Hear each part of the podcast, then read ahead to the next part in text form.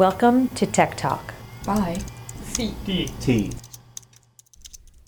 Welcome to CDT's Tech Talk, where we dish on tech and internet policy while also explaining what these policies really mean to our daily lives. I'm Brian Wazalowski, and it's time to talk tech.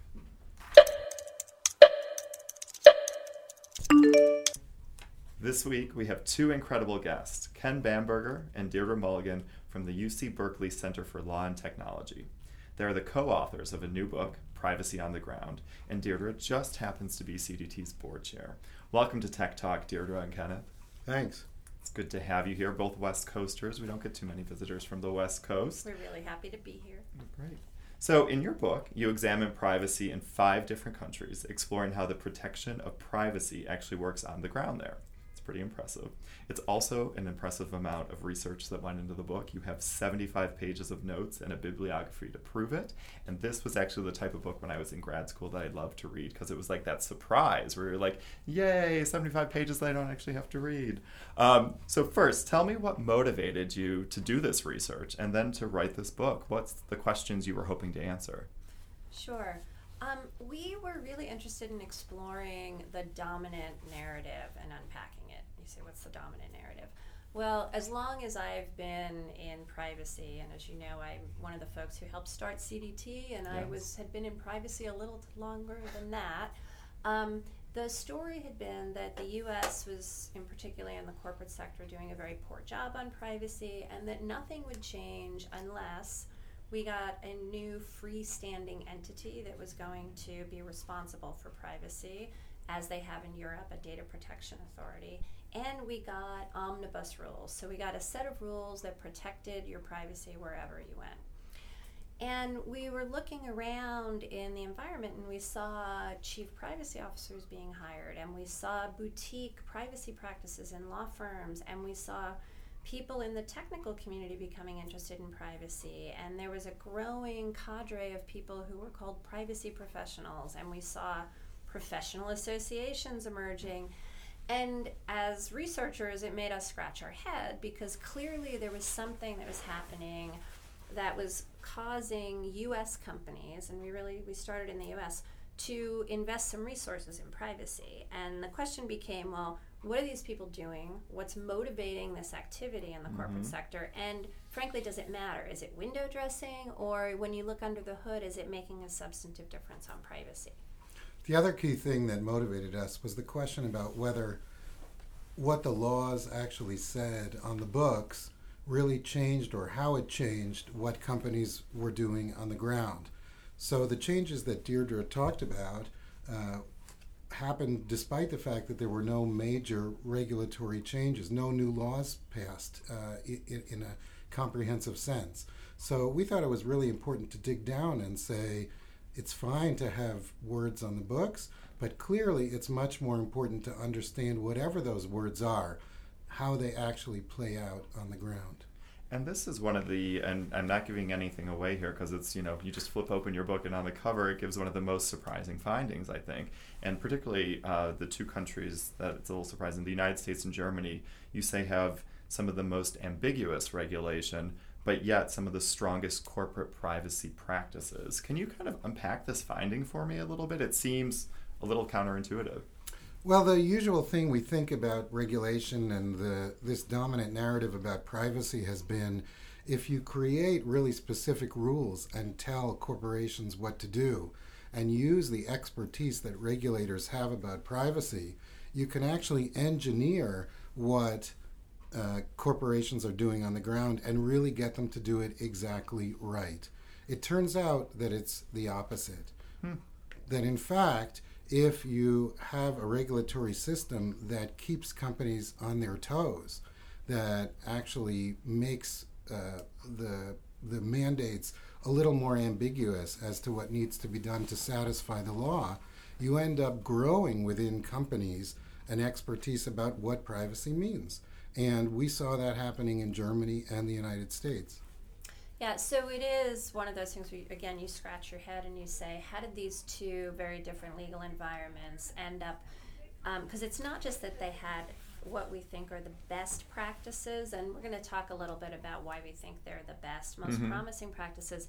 but why they would have similar practices, right, given the different rules. And some people say, well, Germans, their rules aren't very ambiguous, but the fact of the matter is that the way in which their legal regime operates is that they require responsibility for privacy to be um, uh, uh, played out by a data protection officer within the firm. So the regulators there, they don't call themselves regulators. They enforce, they advise, but the person who's really responsible on a day-to-day basis of figuring out what the law requires of the firm is that professional. And so in German law, professionalization was a regulatory choice very early on. In the US, the contrast is interesting that we didn't have the adoption of an omnibus law that said you should have a privacy officer, but what happened is a mix of responses to um, the Data Protection Directive, which gave us the safe harbor negotiation, mm-hmm. which required somebody to be responsible for privacy sure. if you wanted to ascribe to those principles, and a very activist new regulator emerging on the scene in, as the Federal Trade Commission, and there too developing what um, some of our colleagues, uh, Dan Solove and Woody Hartzog, have, have called the common law of privacy, which required firms to have somebody who was responsible for privacy, for identifying and managing a comprehensive information privacy program. So, there too, a push for a professional and mm-hmm. the ambiguity in the external environment means you need a professional to navigate the kind of bumpy seas. And investing in that professional and growing the professional forces within the firm end up with richer practices. Well one of, one of the terms i saw in your book was compliance plus. And it was kind of like you know a very regimented system led to straight up compliance. But then in these different models you're seeing people go beyond mere compliance to more innovative approaches and you know consumer protecting forms of privacy. Do you think that privacy is becoming like a business commodity now, something that's essential to driving and growing your business? Well, we think that there are important choices that can be made. Um, and you don't have to have the same regulatory choices, but we think that there are regulatory, so both you know choices between rules and standards, and choices between whether you um, engage multiple stakeholders in the conversation about privacy or just the regulator decides whether and how you use your enforcement authority that can help enact a culture that can drive privacy towards the place where we see the environment. And nobody would ever say, if you say, So, are you good on the environment? They would never say, Oh, we comply. They say, Oh, yeah, we have a green program and right. we do this. And, and privacy is not there yet, but we think that there's the capacity, if we make good choices, to move closer. So, let me tell you what we found about what Compliance Plus really means, what the best practices are that have developed in Germany and the United States but that don't yet exist in France, in Spain, and in the United Kingdom. Really, these best practices involve two different things. First, an independent kind of privacy lead, privacy head, called a data protection officer in Germany and a chief privacy officer in America. And these folks are uh, both independent from the firm, but also embedded deep within the firm. Mm-hmm. So they have loyalties and reporting requirements and responsibilities to forces that are outside the firm, whether they be regulators or uh, activists or nonprofit advocacy groups or the media. And then they bring those, uh, uh n- the knowledge that they get about privacy from the outside back in the firm. So that's one piece this, what we call a boundary spanning privacy professional. The second piece is privacy that's not siloed in a single office. It's not a bunch of privacy men and women sitting in the general counsel's office who don't interact with the rest of the firm. It's really a web of privacy act- activists, in a sense, people responsible for privacy within the whole company within all of the units of the company, whether they be products or processes or marketing, there's somebody deep in there, buried in there, who's going to be raising privacy issues and privacy red flags from the very beginning of the development of a process of creating a product or creating a new business practice. And so it's those two pieces that create a, a kind of entrepreneurial privacy practice inside the firm. Uh, and one of the things we tried to find out is what you do on the outside to try to spur those those best practices. And I'd love to go a little bit deeper into that. You know, you actually are so good that you anticipated my uh, question, so I don't even need to ask the one about you know kind of what you saw across the, the companies here. But what are, you know, as a policymaker, what should you be thinking about now? Like here in the US, we don't have, you know, a baseline privacy legislation. In some countries, you do. What are things policymakers should take from this book and say, okay, I should be thinking about this in my country? So I think one of the important takeaways um, about the regulatory choices is seeding and providing a platform for conversations about privacy's meaning on a continual basis, mm. right? So, privacy, anybody who works in privacy knows there are multiple concepts of privacy. And how privacy plays out in a given context, right, to use Helen Nissenbaum's term, um, it depends on a lot of factors.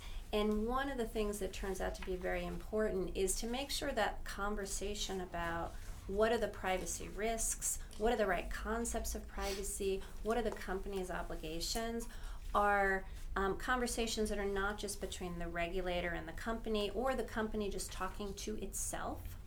Having folks like the, the great privacy thinkers at CDT and the ACLU and consumer protection advocates in conversation and academics create um, a bit of a kind of high bar where privacy continues to be this kind of big concept instead mm-hmm. of something that gets kind of whittled down to a least common denominator that is easy to implement along firm practices so it shakes things up and, and that's one component uh, Deirdre points to a, a, really big difference between what we thought of as the good countries and the countries that were still on the path to becoming good when it when it comes to privacy. Very diplomatic. Well done. uh, which is the notion of this very rich and diverse, uh, again, what we might call boundary spanning community of privacy uh,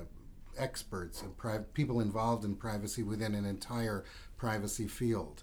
So in France, uh, the privacy experts existed in one place, and that's in the CNIL, the French data protection regulator.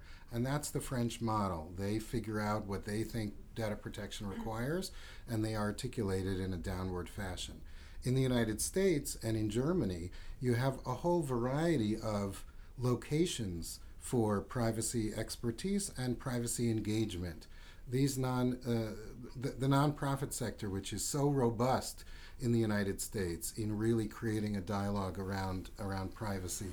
In Germany, the labor unions uh, who have, according to German law, a place on the board in the form of the works councils. So you have a variety of different players, and in both in both of those two countries, you have re- regulators who are much more into discussion.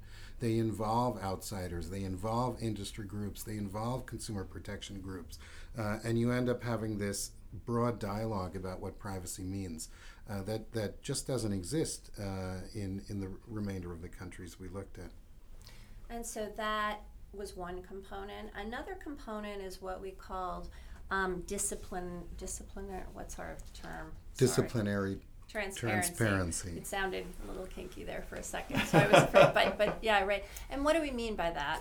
Um, so uh, there's always people are always talking about transparency when we talk about privacy, right? We want individuals to understand how their information is being used, etc. And both in the US and in Europe, we've had a tradition of requiring firms to provide notices or in in Europe to provide regulators with information about how they're going to process data. That isn't the kind of transparency we're talking about.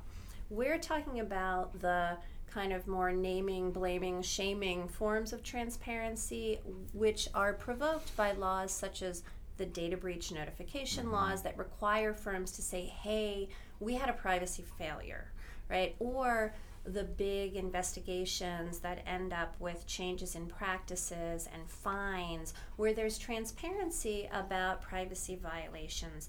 Why are those important? Because privacy then becomes something um, that gets the attention of the board. It's not just a kind of failure on paper, it's a failure in the the land of public opinion Mhm. and it affects reputation. newspaper.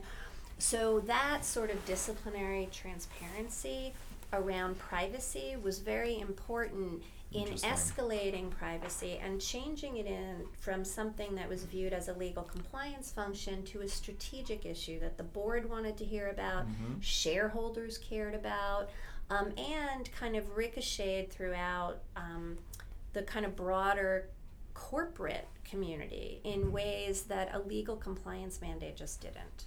This disciplinary transparency did something really cool in the context of privacy. In a lot of contexts, you have a small, powerful interest that really cares about a legal or social issue, and they can organize easily and put a lot of resources towards uh, m- making an issue important, putting it on, on the social agenda. But with privacy, it's really hard to measure what the individual damage might be or the individual interests might be. And in fact, it affects all of us everywhere in the United States, in Europe, in the whole world.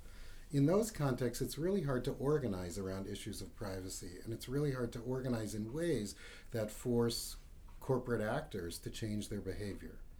What this trans- this type of transparency has done uh, is really moved this issue by taking everybody's interests, combining it, and putting it on the front page of the newspaper in a way that finally makes boards attentive to the issue.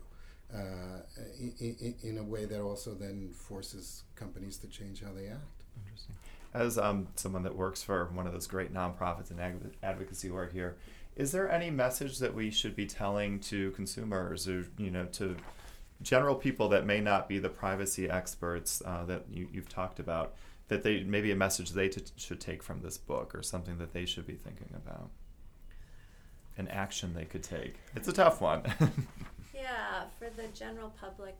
Um, I think it, it is important, you know, that I, I think that there are different ways in which companies come to have uh, a social conscience about issues. And again, you can look at the environment as one. And certainly, um, consumer pressure and public pressure is a place that is distinct and important from regulatory interventions or the you know interventions by advocates and academics and it's always interesting to see the way in which um, people kind of claim that they've had a, a they have a privacy problem or a privacy concern. And i think often feel like nothing's going to happen. Nobody's going to pay Mhm. attention. So they're reluctant to actually make their voice heard. And I, I think one of the things that's important to take away is that there are these privacy professionals, and if you let them know that there are that you have concern about their practices or you've had a bad experience around privacy, that that actually gives them leverage within the firm, right? It Mm. brings more credence to the strategic information that they're bringing in, and it amplifies um, their ability to affect the firm. And so, as a consumer, I actually think it's worth if you object to a firm practice or if you think something is good, like because getting a firm to do something new, right? A corporation to invest in encrypted search or to invest in right encryption that was a cost right? And somebody had to fight for that. And you can bet that the chief privacy officer data protection officer was one of the warriors inside on that issue and letting the firm know that you actually think that was a battle worth fighting that that was an investment that was worth something to you as a consumer you're not you probably won't get to buy the thing like so you can't actually show them that you you paid you pay you want to pay extra for the encryption but letting them know in other ways that it mattered i think is important for the kind of continual um, uh, strength of those firm professionals Yeah, strengthening these warriors within the corporation, these agents of public values around privacy and consumer protection, is really what it's all about. whether you're a consumer or whether you're a regulator or whether you're an advocacy organization, giving them more power to take the dialogue that's happening outside the company and, and the concerns that are expressed outside the company and, and going in a, in a forceful way within the firm and saying, we've got to do things differently. That's what our book's about. Right. So I actually need to let these two go because they are doing a book signing at CDT soon, a book talk and then a signing. If you want to be on CDT's mailing list, be sure to go to our website www.cdt.org and sign up for our newsletter to get on that. We do great events like this all the time. Any last thoughts from the either of you two that we didn't cover in this or maybe, you know, talk about what's the future for you two? There's got to be more research, right? Uh, well, lots more research. I think I would just say that privacy advocates, organizations like CDT, um, organizations can th- that can think nimbly about it, how they can affect change, that are interested in engaging in conversations about best practices, litigating, talking to regulators, and engaging the public, um, are an incredibly important part of the puzzle. It's the link that we have here in the United States that just doesn't exist in the same way anywhere else. Well, that makes me feel great. So, the book again is Privacy on the Ground. Be sure to check it out. Um, I'm sure it's available online for purchase. It would be a wonderful stocking stuffer. And if you read it, you would unquestionably be the smartest privacy person at your holiday party. So, check that out. Thanks for, so much for joining Tech Talk, Ken Thank and you Deirdre. so Thanks much. so much.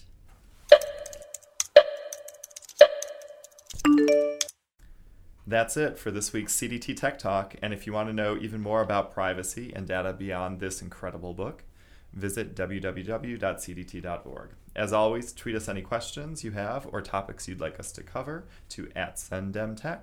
I'm Brian Wazalowski. Thanks for listening.